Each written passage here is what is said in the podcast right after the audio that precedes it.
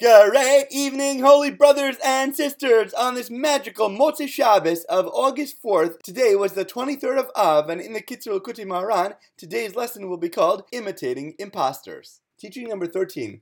When a person is being opposed and pursued by others, he can use this to draw closer to God, for they pursue him and he just flees to God each time, since God is present in every place. And the more they oppose him, the more they bring him closer to God. The more one runs away from someone or something, the more he runs closer to God for safety, security, and serenity.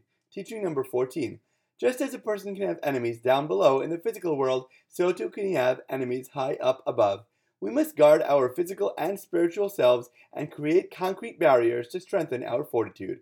Teaching number 15. There exist true tzaddikim, true righteous ones, who have reached awesomely great levels and their way is to speak about the great and wondrous things that they can do. For truthfully, these tzaddikim can really do great things, and they can serve God with everything in the world, even with their eating and drinking and the like. There are also tzaddikim who can perform a soul redemption by means of their eating. Since there really are tzaddikim like these, consequently there also exist impostors who boast about the great and wondrous things that they can do.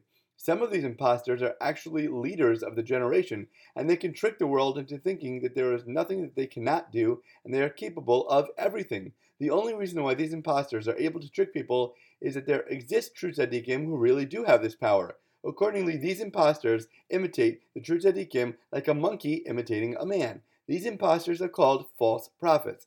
In actuality, though, these impostors are doing a favor for the true tzaddikim. This is because there are people who give charity who are wicked and debauched, and their charity would be harmful to the true tzaddik if it were given to him.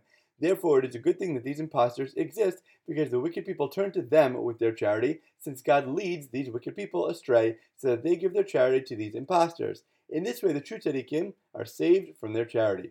God always directs good and evil actions to their proper outlets, so that everyone gets what is coming to them.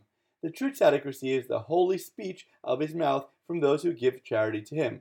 Spiritual speech is strengthened strongly by substantial supplemental supplications and tzedakah. Teaching number 16. This lesson in Likutei Maharan explains the answer to the question that was raised on high why, when a person seeks out his livelihood, it is not given to him at once, but rather each person receives it through different causes or means.